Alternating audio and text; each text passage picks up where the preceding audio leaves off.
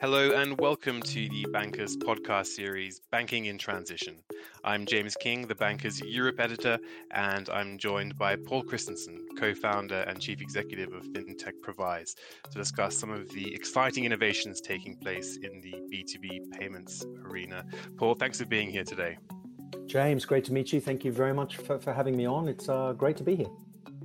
So perhaps we can kick off the conversation by you giving us a little bit of an introduction to, to your work and to Previse and what you're doing in the market today.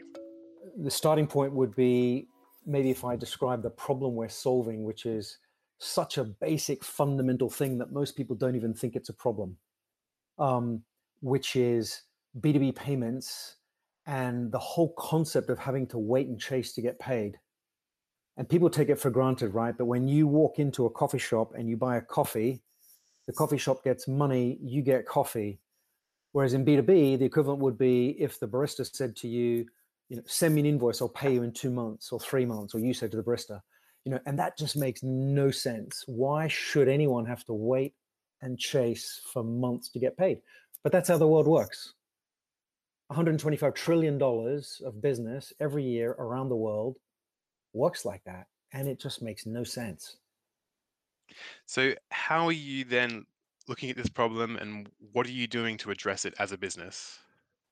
Yeah well the usual answer when you ask someone you know why does that happen? Because people don't really think about it as a problem why does that happen? And the usual answer is well me the buyer i need to wait and check that what i bought was good and I'm not going to pay until I've checked the goods and I've approved the invoice and therefore I'm going to pay. That's the holdup. And that's just wrong. Like, why do you need to? That's not how the consumer world works. When I buy a pair of shoes on the internet and I pay with my credit card, and a week later the shoes arrive and they don't fit, or I don't like them, or I've changed my mind, I send it back, and the credit cards have a great system called a chargeback, and they unwind the money, and everyone's good. So in the consumer world, you don't have to wait until the goods have been checked and the invoice has been paid, you deal with it on an exception basis. And it works just fine, right? We all buy things on the web or, you know, even face to face. If I bought a coffee and I walk back to my office and I took the lid off and I realized the milk was off, I'd go back and get a refund. So what we do is apply that exact same concept. And we're a data science company. So we mine using machine learning huge data sets of spend data from large corporates. And so we can very precisely identify the sorts of the very small number of, of transactions that are likely to be problematic. So you can deal with things on exception basis. So with that solution, now just let everyone get paid on day one, except for the few exceptions that we pull out and make sure you know those don't go through. And then if there is a problem, just unwind it later. So it's really if I was to describe it simply, it's a credit card for B2B. That's it. And, and the reason why credit cards have not typically worked in B2B, they, there is a bit of them, but they're just too expensive. They're very, very expensive. Um, whereas what we do, because we're mining these large data sets, we can do it much more efficiently and much, much, much more cheaply. So it's very much about bringing technology and immediacy to that B2B payments arena. That's that's the fundamental here. Correct you know, obviously we've seen, uh, you know, headlines over the last sort of year and a half around the sort of the, the fallout from the pandemic and the impact that has had on small businesses across the UK, for example. What was your experience of the pandemic and how did that sort of impact uh, your, your sort of business trajectory, I guess? Yeah, it's a really interesting question, James. Um, I think short term, it was it, it held us back quite a lot, but in the medium to long term, it's really going to help. Um, and the reason for that, our solution, we're an enabler. We're an enabler for the industry, um, for banks, um, for large corporates, for small suppliers. Our vision, and this is where it's going now, is that this whole B2B payments world will be powered by Previse. The challenge with that is we're changing behavior at all these different constituents 5,000 big corporates, 100 banks, 20 million SMEs, and getting them all to change their behavior. And our solution is much, much better than anything else out there. But it, the catch is that it relies on the data from the big corporates, the FTSE 100s, the Fortune 500 type companies. And so that's our starting point. And so your question on, you know, what's been the impact of the pandemic, um, you know, as we're dealing with and, and, and extracting our data and, and, and signing up customer agreements with all these large corporates, they all got distracted and they realize actually your solution promise is is phenomenal and it's what we need and it's what all our suppliers need because everyone's really cash strapped right now but my house is on fire so you know what you've got is a really high priority but it's not quite as it's not my number one and number two priority because my house is on fire so you know we had several quite a few actually very large customers and large banks we were working with as well that pushed our projects back six months 12 months um, because of the pandemic and at the same time, you've got all these small suppliers who, who are having their payment terms extended 30 days, 60, 90. So the need is becoming bigger and bigger and bigger. So now, as things are getting a little bit back to normal, um, the pandemic has really high, highlighted the need for what we do. Um, and I actually think, unfortunately, things are going to get a lot worse, right? I mean, all the data of every previous economic um, crisis shows the most negative impact on small businesses is actually as you come out of the crisis because everyone's cash strapped now everyone's savings and working capital reserves have been depleted and business is picking up. And because of the way b2b business works what i described at the start that you've got this 30 60 90 120 day payment cycle and often much longer from when an order goes in. Like imagine you know, a, a, large restaurant chain, let's say McDonald's is expecting the summer holidays to be really busy with everyone traveling and, and, buying things at the Roadhouse.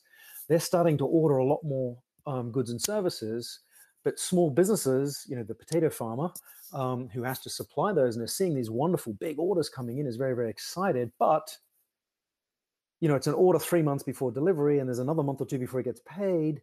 You know, he or she has got to wait. That potato farmer's got to wait six months. So, the point being, as you come out of the pandemic, when there's growth, it's when people's working capital gets really, really strapped. So your question was, how's the pandemic affected us? Delayed a bunch of business, really highlighted the need um, for what we do, and now we're seeing, um, you know, really good um, traction because there are problems there that we built our systems um, to solve. And you mentioned uh, your relationship with with the banks. There are the banks waking up to the possibilities that you can provide. They're starting the to. They're starting to, James. Because um, our model, as I said, we're an enabler. Um, you know, we we can provide the data and the technology for banks to deliver financing. In you know what a bank does, deliver financing into the market much more efficiently. Um, so we're not a competitor. We're absolutely a partner and a, and a service provider. Um, but we went around all the banks four years ago um, and, and, pitched our solution. Everyone was very, very interested, um, but it was really hard to get traction. And understandably, we were a relatively new business. It's quite different. It's unusual. It's hard. You know, banks by definition are regulated firms. They have to be conservative. They have to be careful. Um, so it was very hard to get real traction but now it's changed and, and the pandemic has helped that as well right partly because we've now got a great track record for five years you know people see the need they understand it so yes uh, it, it's very different now um, the banks are reacting nowhere near as fast enough as they should be or as i would like of course and also the reaction three or four years ago you know we had one of the biggest banks um, in the world that's a real specialist in this space said to us, What you guys are doing is brilliant. Like, this is the future. This is genius. But why do we need you? You know, we're a massive firm and we can hire a team of data scientists and we're really smart and we can do all this ourselves. And three or four years later, last year, they came back to us and, and, and said, actually, we really need a partner. so, yes, we're, we're there. Um, and we've got some great partnerships with some terrific banks, but it's taken a long time and it's still well. Well, it's good to hear. I mean, I guess that the response is is is growing, and and in some ways, the pandemic, as you mentioned, has really accelerated some of that that response to your model. So that's interesting to hear. And and and and perhaps finally, Paul, just as a closing point here, I'm interested to know, you know, from the perspective of your uh, understanding of the way that the public authorities and the government is is approaching some of these issues. Are they being are they tackling some of these problems in the B2B payments arena in the right way, do you think, addressing some of these, this, you know, the speed of payments and so on? Is there enough public support for, for some of this, this, this, you know, these events taking place in the market? That is a great question. So, so I think in the UK, the government has been very focused on this. Um, you know, we have the prompt payment code, um, we have payment practices reporting. Um, it's a good thing. The UK government, and it's probably unique in the world, is is really focused on small business as the driver of the economy. The fact is, it's small businesses that create the most jobs, create the most growth, um, and yet at the same time, they really struggle to access finance. Um, the banks find it hard um, to lend them. They're very restrictive credit models, and, and computer often says no, and they can't get access to finance. Um, but the UK government, you know, sees this as an issue. The biggest issue for small businesses all over the world is cash flow. The biggest cause of cash flow problems is slow payments, and I call it slow, not late, because otherwise you get companies that have 120 day terms or 90 day terms, and they pay on time, and they say, "Well, we're not late." You may not be late, but you're very, very slow. Right, right, right. Yeah. Um, so the UK government has done a lot, but again, you know, it needs to do more, and it is doing more. You know, they've just um, we've got a new set of payment practices reporting rules coming out on the first of July, which is absolutely the step in the right direction. Um, they've named and shamed a few companies. Um, I would say up until now, most companies don't really care. Um, they like to talk the talk of CSR and ESG, and, and, and, but but when the rubber hits the road, um, and it's not that they're evil, right? Large companies have shareholders and and you know analysts and Wall Street analysts breathing down their neck. One of the primary metrics that large companies are, are measured on is called DPOs, days payable outstanding. So a large corporate extends their payment terms from 30 to 60 to 90 120 and the stock market cheers and the stock price goes up and the ceo gets paid more so you know it's pretty clear to get them not to do that um, if the government names and shames a corporate but the CEO got paid more because he extended terms.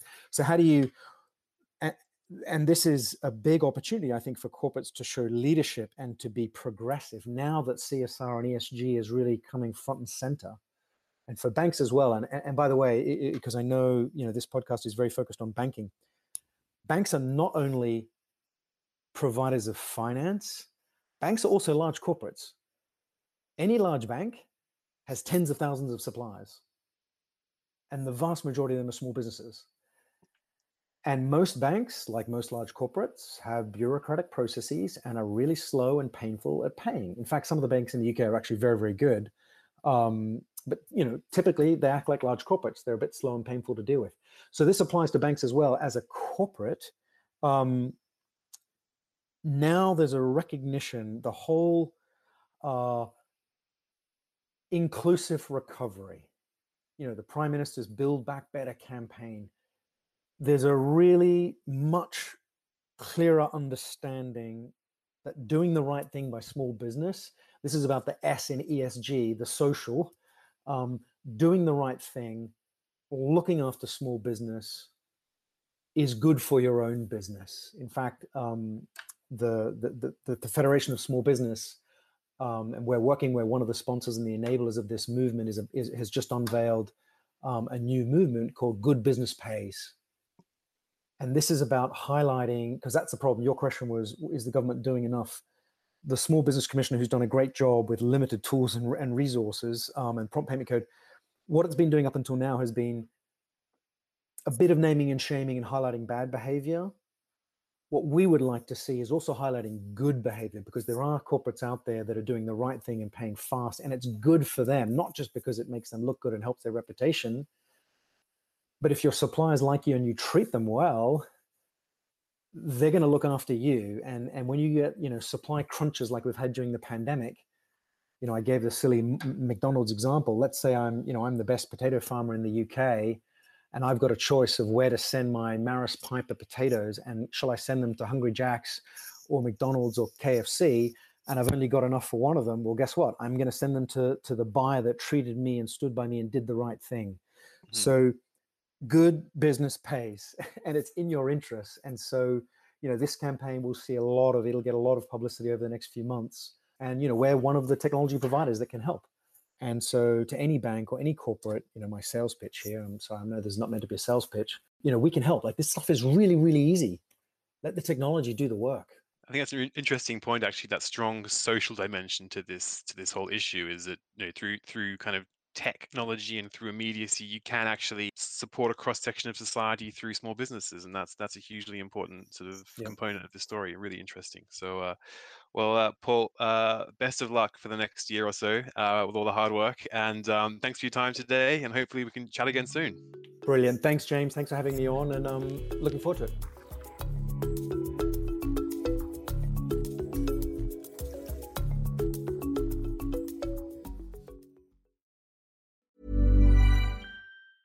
Planning for your next trip? Elevate your travel style with Quince. Quince has all the jet setting essentials you'll want for your next getaway, like European linen, premium luggage options, buttery soft Italian leather bags, and so much more. And is all priced at 50 to 80% less than similar brands. Plus, Quince only works with factories that use safe and ethical manufacturing practices. Pack your bags with high-quality essentials you'll be wearing for vacations to come with Quince. Go to quince.com/pack for free shipping and 365-day returns.